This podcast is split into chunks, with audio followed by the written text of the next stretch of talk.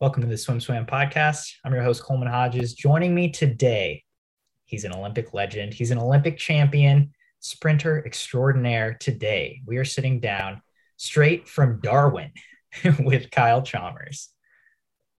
Kyle, what's thanks, up? Thanks for having me on, mate. It's uh, that's a big rat, uh, but yeah, definitely in Darwin in lockdown at the moment. Uh, here in Australia, we have pretty obviously strict rules. Most of our state borders aren't open to each other, but coming back from overseas is uh, even more challenging. So, two weeks in uh, hotel quarantine here in Darwin before I can finally go home to see my friends and family, which I'm very, very excited about.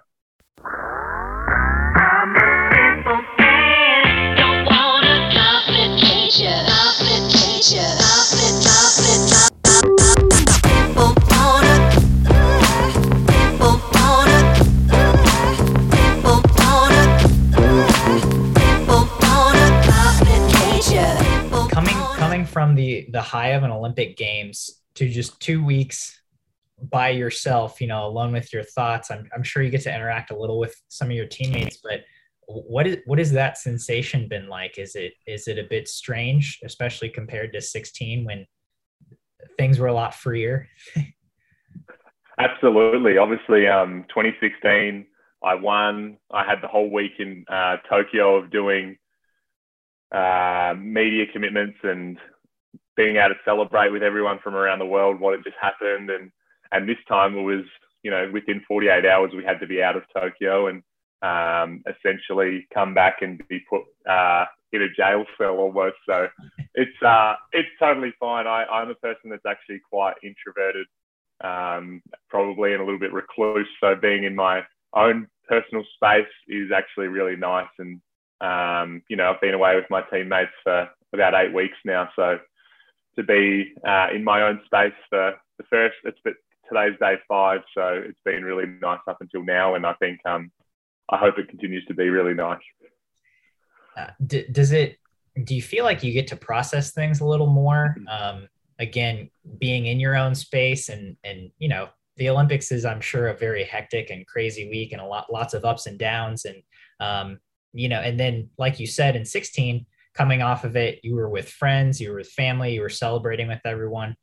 D- do you feel like you get to process it in a different way, just being by yourself? Absolutely, it gives me it gives me a great opportunity now to sit back and just reflect and um, and probably realize what I've just done and achieved. It's um, it's a really big whirlwind, the Olympic Games. It goes so quickly, and you don't really take the moment or time to sit back and and I guess smell the roses, as they say, while you're uh, while you're doing it. Um, so yeah, this this isolation is probably the perfect chance for me to kind of just sit down. Um, I'd love to be able to watch some of the races back, and uh, you know, just be able to look at my medals, even those, small things that um, give me that opportunity. And and also, like, I'm just so mentally, emotionally, and physically exhausted after racing for nine days, and um, that big build up the last five years has been, and um, there's obviously a whole lot of pressure and expectation for me leading into that into that Tokyo race, and um, honestly, in a way, I'm kind of relieved it's done, and I'm and I'm just content with catching up on some sleep and rest and and getting myself going again. Yeah. Uh, so let's let's take it back to that to that lead up. Um, I know we, I, have talked to so many of so many athletes in the U.S. and, and abroad, and um, you know, it's like that extra year was a lot. And I, I, think, especially for someone in your shoes, the defending Olympic champion, um, to have two to have two Olympic years and two years of, of build up and building to defending that title. Um, how, how how did you feel about that second year, and especially mentally and emotionally that that second lead up in a row to to these games? Yeah, so mine was a mine was a different one because I know that if 2020 ended up going ahead, there was no chance I would have been there. Just with my my shoulder injury, that obviously ended up requiring shoulder surgery, um, which I didn't have until December because I kept pushing through and trying to find a way that I could, you know, heal myself almost naturally, or tried cortisones and PRPs and just trying to rehab to see if I could get my shoulder better, but it wasn't it wasn't getting any better. And in December, I went and saw a shoulder surgeon in, in Sydney, and and he told me that you know your shoulder's stuffed and we need to have surgery. So Um, that was quite unfortunate, but um, but yeah, I guess for me, 2020, the start of 2020 especially, we went on a training camp uh, in Malaysia, and and then we had a freestyle camp in Australia with the sprint boys, and it was the best that I was ever training, and I was so confident and had so much self belief, and uh, I know that if the Olympics were to go ahead at that stage, I would have been perfect and in, in the best condition of my life. And I think having that month out with COVID and then trying to come back and do exactly what I was doing just just hurt my shoulder. So um, uh, this, so then this year was a completely different process for me. Obviously, December I had the shoulder surgery. Uh, January the first was where I first started to kind of roll the shoulders over to be able to, and being able to actually swim. Um, and I had to build back from swimming, you know, 25 meters in a training session right through right through building up to you know 10k or 11k a day, and it took it took a very very long time, and it wasn't until it wasn't until probably um, after trials where I was actually able to train properly and train freely. Um, and I had that good four week block from uh, our Olympic trials through to Tokyo, which gave me the confidence that I needed to, to swim well in Tokyo. But up until then, I was um, probably struggling quite a lot and just didn't know whether my body would hold up. But as soon as trials was done, I got two cortisones in my left shoulder and one in my right, and I just felt like a whole new person, a new me. And um, I guess the cortisone was able to hold up for those four weeks uh, leading into Tokyo, and uh, and my shoulders managed to to hold up, which was nice. Oh my god, that's so much. uh, so you you were barely you were barely back to training heading into trials. Yeah, so it's been like for me, I had 12 cortisones in my left shoulder over the last year. I had two PRP injections, which is where they suck your blood out, spin it in a machine, and re-inject the plasma into the into my subscap to try and heal my subscap because I had a torn labrum, a torn subscap, my a really bad bursitis, and obviously, as soon as they start putting cortisone into the bursa, it gets worse. And then I've got another thing called an os acromiale in my left shoulder. So it's, it's an extra bit of bone in my AC joint, um, which flicks over constantly. So that caused me the most pain. And that's, that's the thing that I've still got to deal with now because obviously getting that removed is a, is a seriously big rehab and process. Whereas if I got just my bursa and my, the torn part of my labrum burnt out, so burnt off. That's what they did just yeah. to get me through. It's it's not a huge process. So, um, but yeah, so it's just been a very very bumpy um, process of a lot of rehab, a lot of prehab, a lot of setbacks. It's that whole two steps forward, one step backward type thing, and I've never really had to deal with an injury like that um, in my in my time. And I think for me, I'm a person that gets my confidence from training and confidence from training well. And I just wasn't able to do what I'd previously done and how I'd, you know, the time. I'm a person that retains every single thing I do in training. I know my times.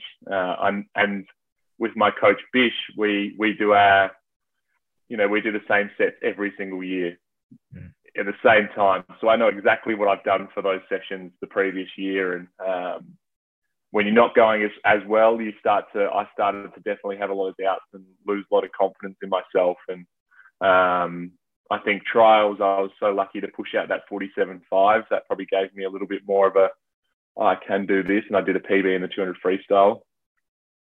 And I don't think it was more, well, I think it was more so just my, my racing mentality that allowed me to do that. Um, more than anything, it probably wasn't my body or the, like I was, I was at that point as well, weighing in at 95 kilos. So I was still three kilos over my race weight that I that I needed to be by Tokyo, which I which I got down to. But you know, I think yeah, that that block that I got in in Queensland um, gave me the confidence I need to, needed to do the job in Tokyo. Yeah. The sorry, I'm going to go back to this injury. Do you do you know moving forward if you're going to get that surgery on the left shoulder? No, so what, what it is is all of my ligaments. So I, I was born with it. Essentially, my shoulder joint didn't fuse together as a kid, and all of my ligaments and tendons, from my understanding, are attached to the little bit of extra bone, hmm.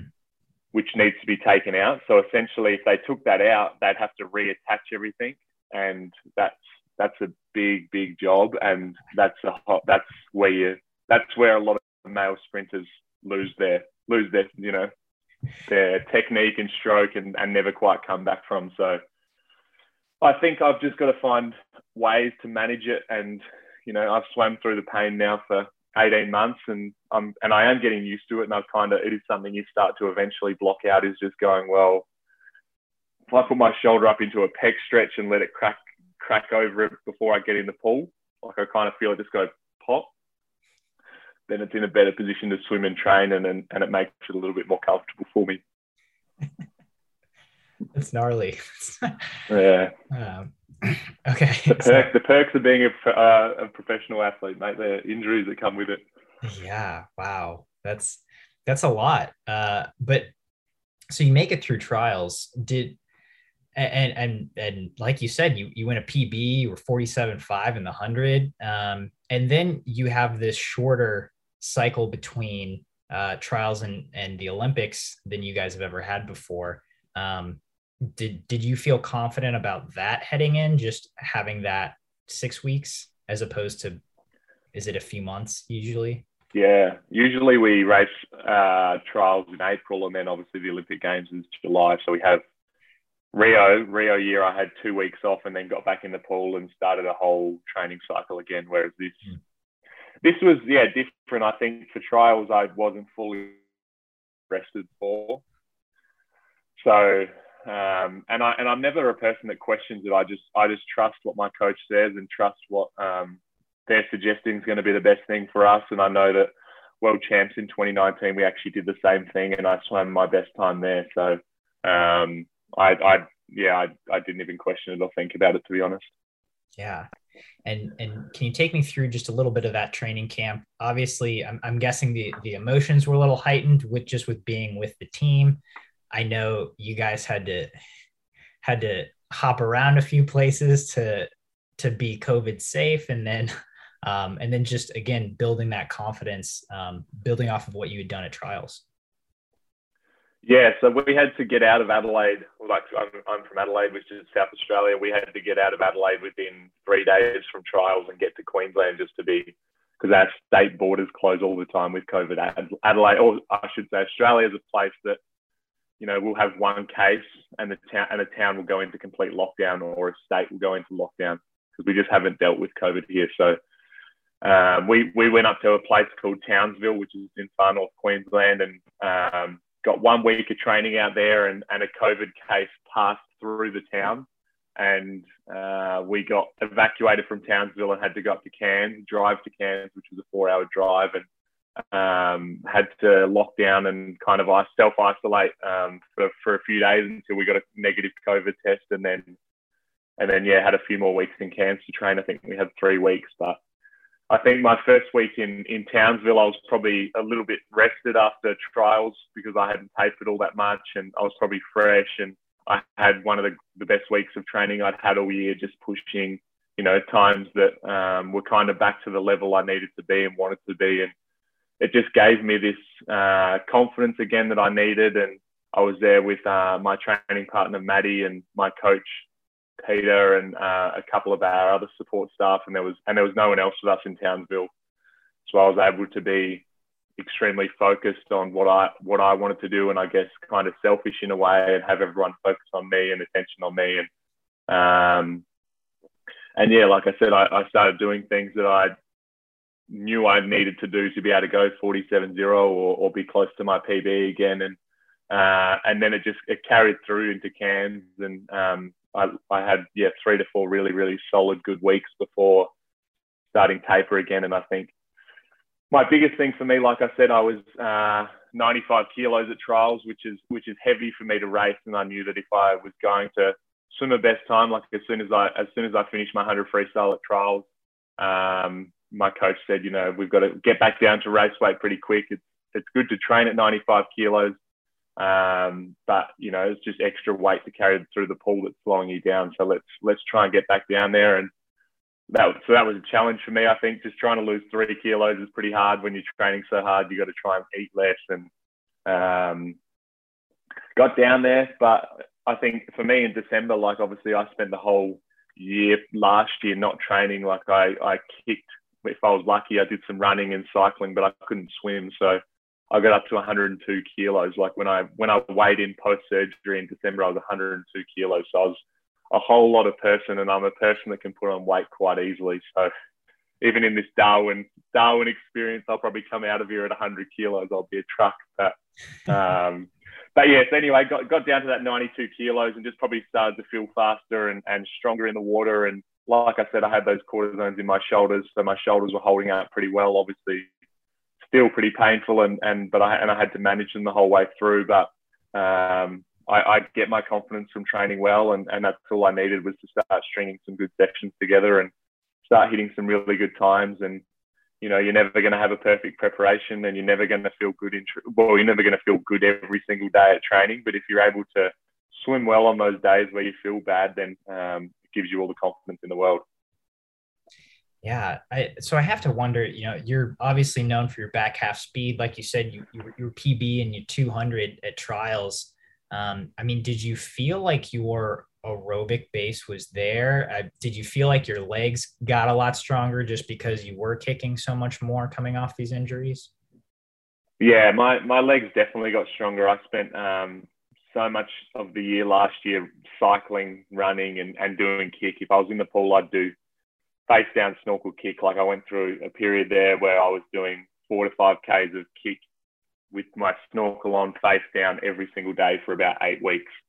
And it was terrible. It was the worst experience of my swimming career, I reckon. There was nothing more deflating than knowing you coming into training and doing that and just trying to keep up with everyone. And my legs got stronger. And I know that when I first started to, to be able to swim again in January, the most important thing was for me to build up my aerobic fitness again. So, right up to trials, I hadn't done any pace work at all. Um, I've done the odd odd 50 here and there, like a back end speed, or um, we do a lot of mini max stuff where it's like minimum strokes um, and minimum time type thing. Uh, so I've done a few 50s here and there, but for me, it was all aerobic stuff, a whole lot of 400s on short rest and a whole lot of 200s on short rest. And it's stuff that I've always done, but I've never done to that extent. I think um, I've always been a person that's probably trained for the 200 and then come down and race the 100. Um, and this time around, I was probably training almost like a 400 athlete, just by myself, doing you know nine 400s, you know neg splitting and descending the 200s in them, and on you know five minutes and stuff like that. Just kind of short rest uh, 400s and short rest 200s. Like we do a lot of you know three twos, descend on 240, neg splitting, um, as well as descending through the through the sets and just things like that that obviously build your aerobic fitness up and get you fit again. But um, it didn't give me a whole lot of confidence with my speed. So I guess when it got to trials and I had that opportunity to race in the 200 freestyle final against the big boys uh, in in Adelaide uh, in my home home pool, um, we're pretty good in the four x two. We were the we were the reign we are we are the reigning world champions in it, I should say. Obviously, we didn't win at the Olympic Games, but we're still the world champs.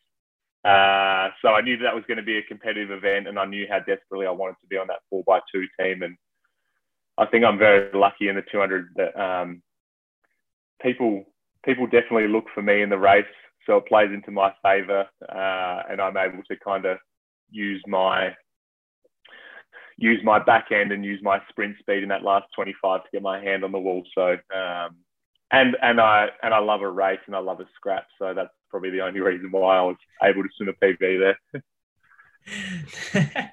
nice, nice. Uh, yeah, yeah. I mean, that's that that is a good point.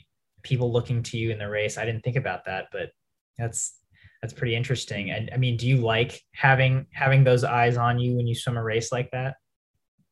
I do. I do. I do really. I, I mean, it plays into my favor massively. I love it, but for me, I've got a, a, couple of really good mates, especially who I've spent a lot of time with uh, since being away on this team. And I've kind of just spoken to both of them and been like, you need to learn to start kind of swimming your own race and not watching me because they're both amazing 200 freestylers who can, who will go so well and, and will dominate in the race. But I think everyone's just got to be able to swim probably their own race rather than worrying where, where I am or, or watching me at, at times. So as soon as that starts to happen, we're only going to get faster in the four by two. I think. fair enough, man. Uh, how, how about that hundred fly? What's what's going on there? Well, that was probably the honestly like the problem why I stuffed my shoulder. I think I started trying to train butterfly and um, got to New South Wales in 2019 in Sydney and did the 200 butterfly, which I normally always would do pre-season, just trying to keep fit.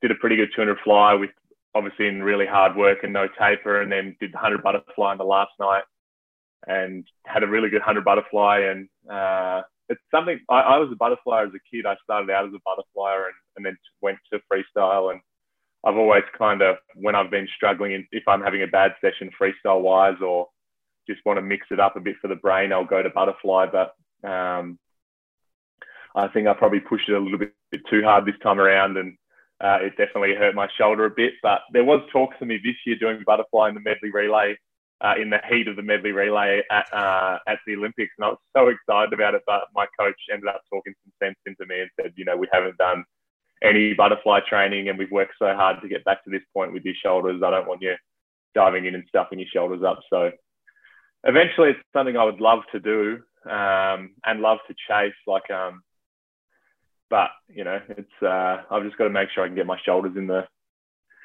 the right uh, condition to be able to do it, and I don't want to set myself back. Yeah, that totally understandable. Uh, yeah, but I, I had to ask about that because I remember seeing seeing that hunter fly that you threw down, and just like, oh, uh, all right, nice.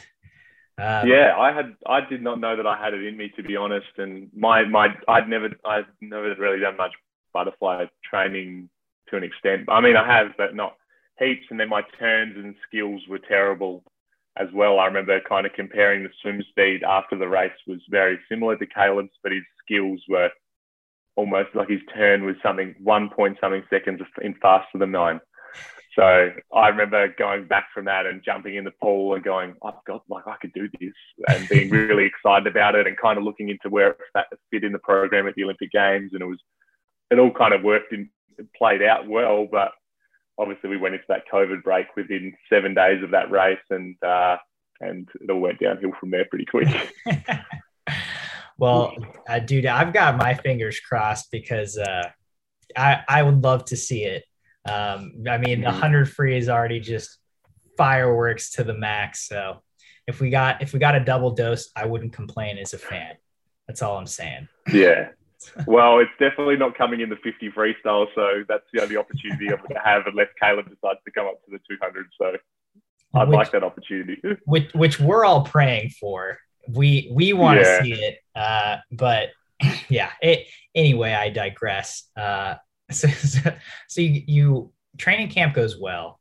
Um, you get to Tokyo. Is is getting to Tokyo almost a relief at this point after just you know going through the injury trials, the the the run around of of figuring out COVID and then and then training camp and you know finally just getting to the games was the kind of like a huh. Yeah, I think so. I think my first big like uh, was trials once I made the team. That was my first. I think obviously being in Adelaide, home pool, being the defending champion, every, all the media wanting to talk to me. I had all my friends and family in the crowd. Like the only time the stands were full for races were when I was racing um, at trials. So there was so much pressure, and I felt so relieved once I'd made the team, which obviously helped and played into my favour. And then also, like even speaking to Caeleb uh, in in Tokyo, there, there was just this thing in the back of our minds that Tokyo was going to be cancelled. I think there was just constant talk about it.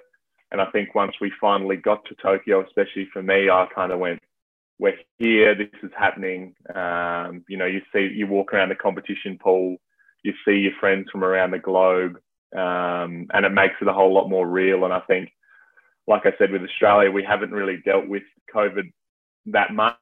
So we were very, very paranoid and stressed about it. Um, and you know, you see, you catch up with these guys like Bruno Fratus from Brazil, and I was and I was saying how stressed I was about it all, and he kind of went, "Well, man, if you wear a mask, and you wear your gloves in the food hall and your hand sanitize, you'll be completely fine. I promise you. Like I've lived in these terrible places. I've lived in Miami or Florida where it's been terrible with COVID for a long time.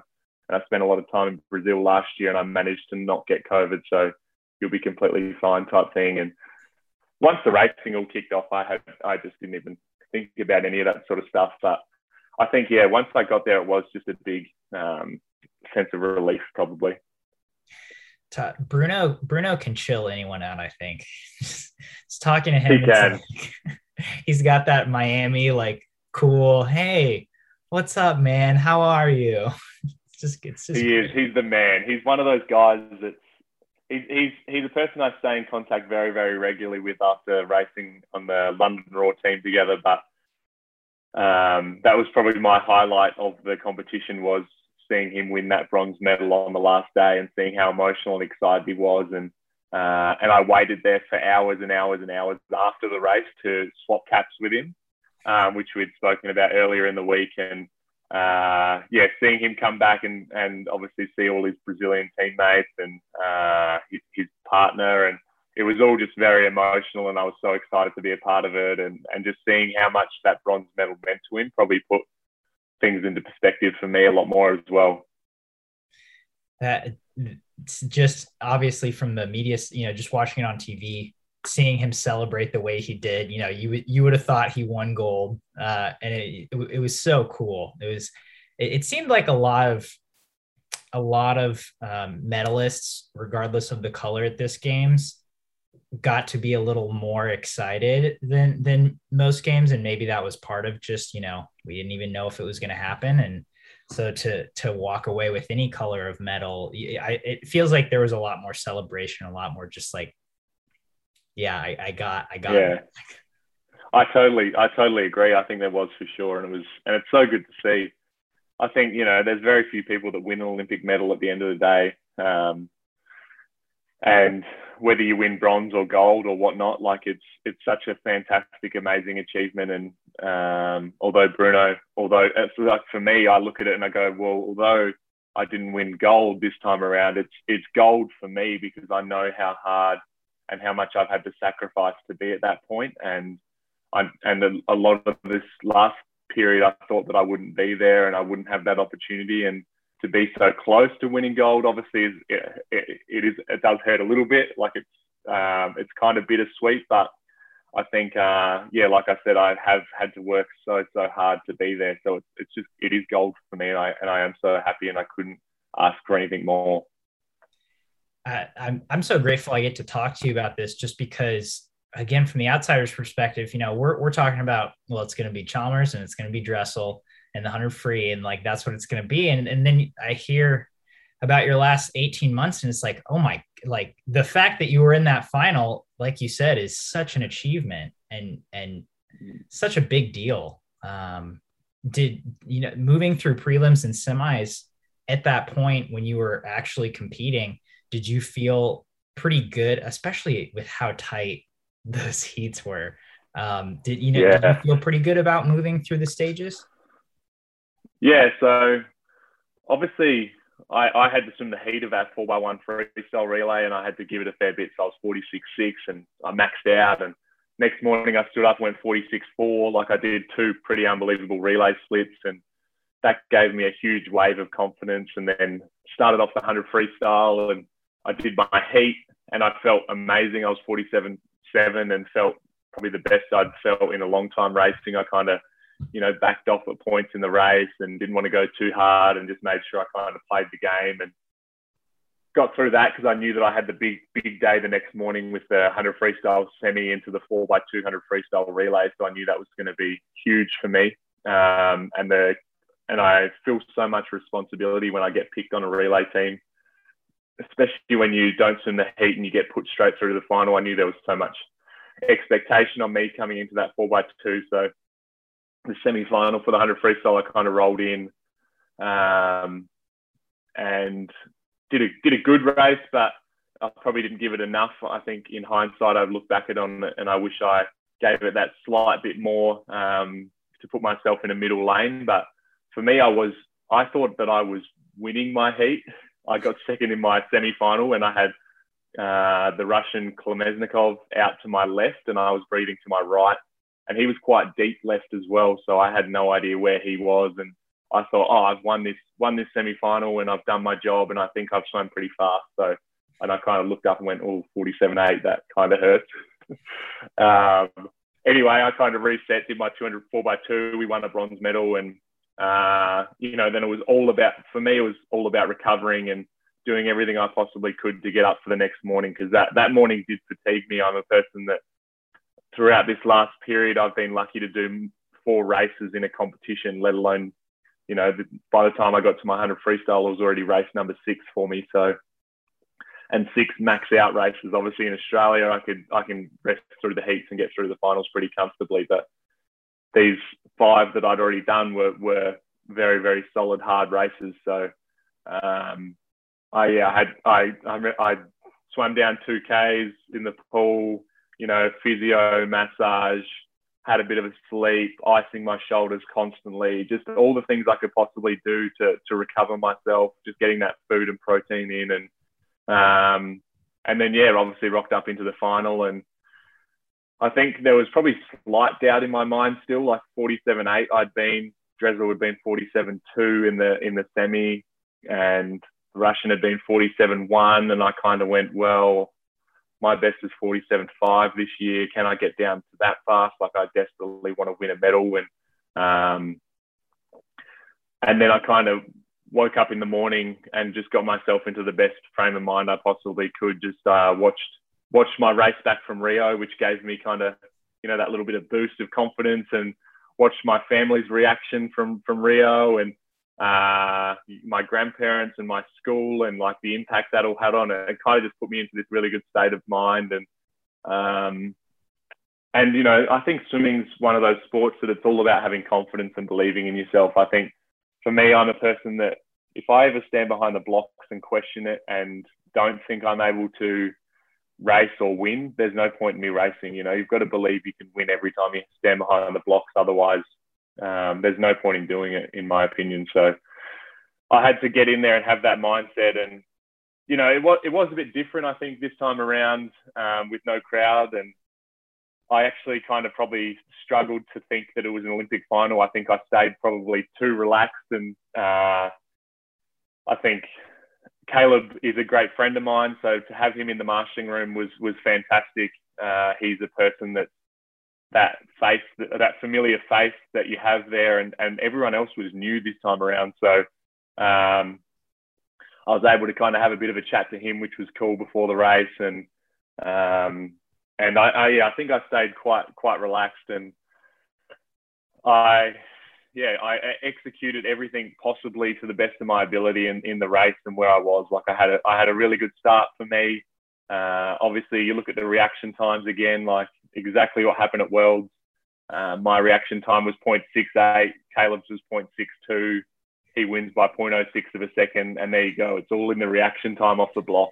Um, and you can and you can look at that as something I look at regularly, and, or and I have since World Champs because it happened exactly at World Champs. His reaction time was 0.09 or whatever it was faster than mine, and um, he beat me by, by that amount of time. So all I've got to do is be able to ra- react off the block at the same time as him, and we'll, we'll swim the same time. And there'd be no better feeling probably than touching uh, equal with him and being able to share the moment. But yeah, had the good start. Felt really strong on the way out. I'm a, I'm a person that tends to swim with my eyes closed uh, when I race. So just to kind of make sure I'm getting that groove. And I think in training, I'm so used to swimming my eyes closed to get my stroke count and not know and not worry about where I am type thing. So eyes closed on the way down. Had a pretty solid turn for, for me as well. Like it's something, the turn and dive, something I've been working really, really hard on, and I will continue to work hard on because I know that that's the only places that I can catch Caeleb. Like my swim speed is is faster than him, uh, but but his skills are just so out of this world that um, if I could get a little bit closer to him, everything counts. So uh, and then yeah, and then came, and then obviously had the turn and, and came home really well and came home strong and uh, could obviously I was breathing to my right. I only had I think the South Korean guy out to my right potentially, and I, I knew that I was ahead of him, but I had no idea honestly where where else I was or how fast I was swimming. And I touched and saw second, saw 47.08, and I was pumped. Like obviously I'd done, I was I couldn't believe that I'd swam so fast and then obviously you look up and see Caeleb was 47.02 and you go, oh, so close, like such a close race. And then that kind of is a bit deflating in a way. But then you just got to look at it and take the positives. And and I and for me, I just had to realize how hard I'd had to work to be back there. And um, you know, I'm a I'm a competitive athlete that swims to win. I don't swim to stand up and get second, but I ha- I have to take it this time around. And uh, if I'm going to lose to someone, I, I'm I am honoured to lose to Caeleb because he is such an amazing competitor, and amazing athlete, and and I am lucky to call him probably a friend now. Like we we do keep in touch, and um, you know, I made sure I stood on the pool deck and, and waited for him to get out of the pool to give him a big hug and share that moment with him, and and then uh, once I saw my, you know, got through media for me, and then once I saw my coach and saw how emotional he was. Like he he couldn't even talk to me. He was bawling his eyes out, and um, and I then I knew how much it how much it meant to him, and and like he said to me, you've been through so much over this five year period, and you've fought your way to be back there, and, and you can't ask for much more, mate. Like I'm so happy and so proud of you, and um, you know we kind of just had a had a hug, and um, I'm not I'm not an emotional person, and I really struggle with emotion. I think so. For me, I kind of felt a bit awkward in the situation, but I, I love I love my coach. He's probably one of the most important people in my life, and I spend you know more time with him than I do my family, and, and I've been with him since I was pretty much 12 years old. So from that to be you know still with him 11 years later at, at his first first Olympic Games and being able to share that experience with him was awesome and. And then I, yeah, I guess I let it, let it all sink in and realized what I'd achieved. And, um, and like I said, I just became so grateful for it and uh, and so happy with my result. And um, you know, I was half a second faster than I was at in Rio, and a lot of people struggle to stand up in an Olympic final and swim swim a PB, and I can proudly say up and stand uh, say that I've stood up in two Olympic finals now and swum two PBs, um, which which is special. And uh, there's not a whole lot of. I remember I remember going back to 2016 again. I remember Nathan Adrian getting bronze after winning gold in London. And I remember the press conference after and them saying to him, very, very few people struggle to stand up and win a medal after they've won gold and, and you've done it. And I remember them being so proud and happy for him. And I guess that also got, well, that obviously got cemented in my head how hard it is to actually stand up and do it again five years later. Um, so I just I just have to be really proud and happy with it, to be honest. Yeah, I, I, I it, it makes me very happy to hear you say that. Uh, I, I, I, before before we go into that a little bit, I have to ask you. You literally swim the whole first fifty with your eyes closed. I swim most of the race with my eyes closed. Yeah. I think if I ideally if I had Caeleb on my right side on the way home, then I'd have my eyes kind of semi open looking for him. But I think I kind of just like grit my teeth or like, you know, like clench up and just and just sprint. So for me, uh, it is. It's just one big. It's just one long sprint. The hundred freestyle for me. I, I don't have the speed like I. My best fifty freestyle times twenty two one, and for me to go out twenty two seven, I think I was in in Tokyo. Feet on wall. That's pretty much going out in your PB. So it's uh, it is one big sprint and just trying to hold on. so do you do you see the T and then flip, or do you, you just count your strokes and then know okay this is where I flip? No, I, I do. Once I get close to the turn, I know that I have to open my eyes up to, to see it. And I and the problem with me is I also get really confused because we we swim the opposite way down the lane down the lane in training, um, and then it gets to the major competitions and we have to swim the other way, and it just throws my turns completely out of whack every time. Um, so when, once it gets to racing, I'm I'm pretty paranoid about it all, and I have to just and I have to obviously have my eyes open to see where I am and um, get that good turn because I know that's one of the most important parts of my race. Yeah, wow, that's that's amazing. Honestly, I think that's the greatest achievement of all is it's out seeing for most of the hundred. Um, but I mean, going going back to that race, I mean, yeah, th- that that was we ranked it as the best race on the men's side of the Olympic Games. To see to see you and him just deliver such a such a titanic battle um, was so cool to watch and to see you both go the times you did uh, was was a was just, as a spectator was just so great. Especially with the build up, you know, like there was a lot of we've it's been talked up for a long time now. I think, um, obviously leading into the Olympics, I remember reading a few articles and um, and I wasn't in the top 600 freestylers to kind of look out for on who, who would win medals and stuff like that. I, I don't know what it was, but you know, had kind of Kolesnikov and these guys that Popovici or whatever, the Romanian guy, and Dressel and Apple, and these guys that had swam faster times than me this year, and they're the guys to watch out from. And, and it kind of just gave me motivation to be like, come on, Mike, I've been 40, 47 0, and you know that it's going to be the clash of me versus Caeleb no matter what. Um, and that's what I wanted it to be. I desperately wanted that opportunity to be in a race that's going to be remembered for for a long time and and hopefully go down as one of one of the fastest races in history. So um, it couldn't have couldn't have gone any better really. It would have been better if I touched first just slightly, but uh, but I uh, it was a privilege to be a part of that race. Yeah, again, it's it's it's really cool to get your perspective on that, and and um, again, it, it's just great to see you and a lot of other medalists be able to be able to say like i have this silver obviously i want gold but it's like but this is a really great achievement um because it is. Uh yeah. so so on the relays um you were four by one you're four by two you bronze in both. Can you take me through those just a little bit and and, and what it meant to win two more olympic medals for australia in, in relays? Yeah well the first one was the huge one for me the four by one freestyle. We um on paper, I think we were ranked ranked about sixth, and uh, there wasn't obviously a whole lot of expectation on us winning a medal. And I guess we were actually kind of paranoid that we might miss the final, and that's why I had to swim the heat, and I had to had to swim well in the heat, obviously as well. So.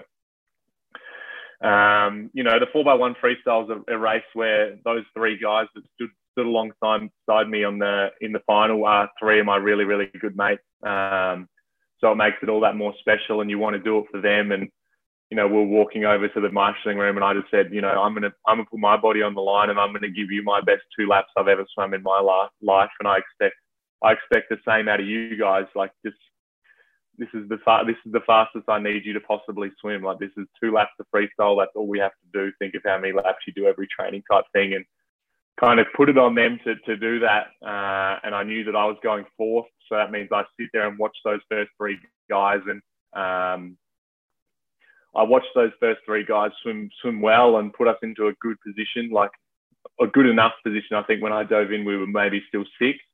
Uh, and I knew, but I knew that I had a lot to give. And I think I was out in like 21 something feet on wall or something crazy, uh, or pretty close to. And to go 46 4, I'm not sure really where that ranks in history of splits, but I know that obviously Lezak's been fast, and then I know that Duncan Scott was really fast at World Championships, and I think I think I might be pretty close to being third potentially. Um, so yeah.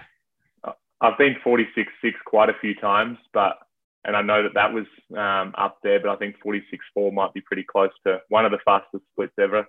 So I gave it everything, and you know we got that bronze medal, and I, and I just and I looked at that bronze medal for hours and looked at all the details on it, touched every part of it, uh, and just shared that moment with the boys. Like we are all in the same apartment, so we, you know, it, it, was such a special thing to get an Olympic medal. Like I, it um, kind of blew me away that I didn't have to stand up and do it again. And after not being expected to do that in that four by one freestyle, it was again, it wasn't gold, but it was gold to us, and we were all so happy. So um, so that was awesome. And then and then yeah, being being chucked in that four by two, I'd worked so hard to be be in contention for that because I really thought that we were a shot at winning gold, and and we were a shot at winning gold. Like obviously the Brits went unbelievably, like uh, almost broke the world record, and um, the Russians had a few good swimmers that that got over the top of us, but um, but yeah, we we got bronze, and and it was special again standing up on that podium. There's there's nothing more special than standing on an Olympic podium and, and receiving that Olympic medal. That's that's cool. that's I mean, just again, big congrats on on winning three more medals. And uh, so so once you're once your racing was over, um, I, again, you, you mentioned it was a pretty big rush to get out of the games, but were you able to kind of enjoy the moment, you know, maybe on the last night of racing or, or the day after, um, and just kind of soak it in a little in Tokyo?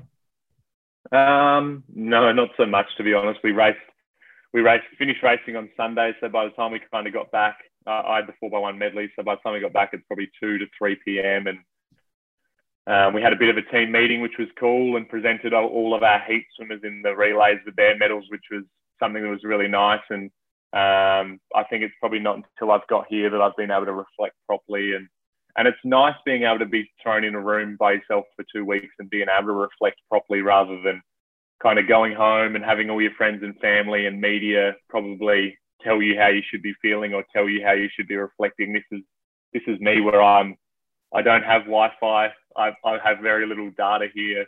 I kind of have to be in my own space and own time, and we can't see each other. So um, it's an opportunity for me to be in my own headspace and, and make it out to be how I want it to be. Uh, how have you spent your time? Like, what do you, what do you do? The first few days probably just sleeping, and I've never had the opportunity to sit back and watch the Olympic Games. So uh, I've really enjoyed watching uh, the boxing, and I'm a huge basketball fan. So watching like the the US basketball team play our team, the Boomers, the other day was uh, was awesome, and obviously the Boomers started really well and then faded, which is a shame. But uh, you know, all of the athletics, every single sport I've watched. The skateboarding the other day, watching the 18 year old Aussie win the gold medal in the skateboarding, it's it's exciting and fun to watch. And I never thought that that's what the Olympic Games was, to be honest. For me, you go to the Olympic Games and it's and it's just like any other swim meet probably, and you just have a whole lot of other athletes uh, in and around the village, and you don't really know what they do all that much. Uh, you do your kind of job, and Rio, I wasn't able to go watch any other sports because I had media commitments the second week, and London, I was too young and didn't have much interest in the Olympic Games, and before that, obviously, I can't can't remember. I was way too young, but um, but to, for me to kind of just watch and put names to faces and be like, oh yeah, that's that guy I saw him getting a coffee in the Australian building the other day, and he, he does boxing, or yeah, she's she's a basketballer or triple jumper or whatever. Like it's it's cool to be able to do. So that's been good. And then I think also I kind of go a bit incognito during racing and don't speak to my friends and family nearly as much as I should. And I've been able to kind of sit back and chat to quite a lot of those people as well, which has been nice. And this is day five, so uh, probably to day five, I've been able to keep myself quite busy, and now it's going to probably be pretty tough, I think, for the next nine days. But um, I'm a I'm a gen- general manager of my fantasy basketball uh, league, so I've got a lot of work to do there, and it's only sixty something days until we draft in one of my other leagues. So I've got to start doing some serious research into that. nice. Actually, I, I, guess that'll keep you busy. I don't. yeah, um, it'll keep me busy for sure so j- just to to close out, um, you're you're only 23. This was your second Olympics. Did did you did you feel a pretty big? Did you feel a difference um, between the, these two experiences? Just having seen it before, having kind of known what to expect, and like you said, um, just being able to get a different perspective on it, whether that's while you were at the games or even you know after as you're just watching it. Yeah, it was. It was a different. It was completely different to me. I, I, like you said, I did know what I was getting myself in for, and this time around, I had the eyes on me and the pressure and expectation, which was tough, but in a way, also I, I enjoyed it because for me, I've always wanted to be a professional athlete growing up. So uh, to have that on me was was quite nice, and uh, and I think I think going and having that experience, being so close to winning has motivated me more than anything and made me so much hungrier uh, to continue on. Like I think there was probably times over this last period where I've kind of gone, I don't know whether I'll swim on after Tokyo, like I'll do ISL and then who knows what happens. Maybe I go play play um, Aussie rules football, or I start the next chapter of my life, just not knowing because my shoulders and whatnot whether my body will hold up. But I think being so close now, it's it's motivated me more than anything to to continue on and and uh, and to go one better in Paris.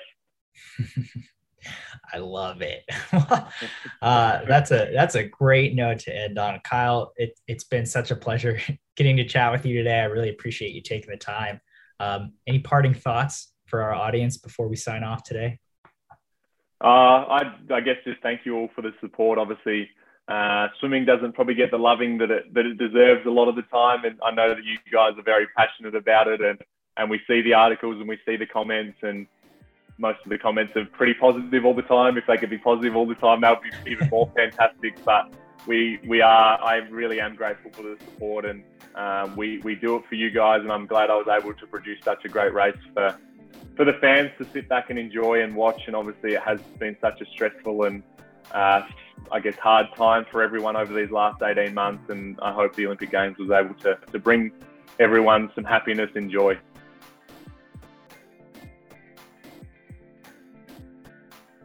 You've been listening to the SwimSwam podcast. Stay tuned for new episodes every week. You can take SwimSwam podcast on the go by subscribing on your favorite podcast platform. Look for links in the description below and be sure to subscribe to our YouTube channel for more videos as well.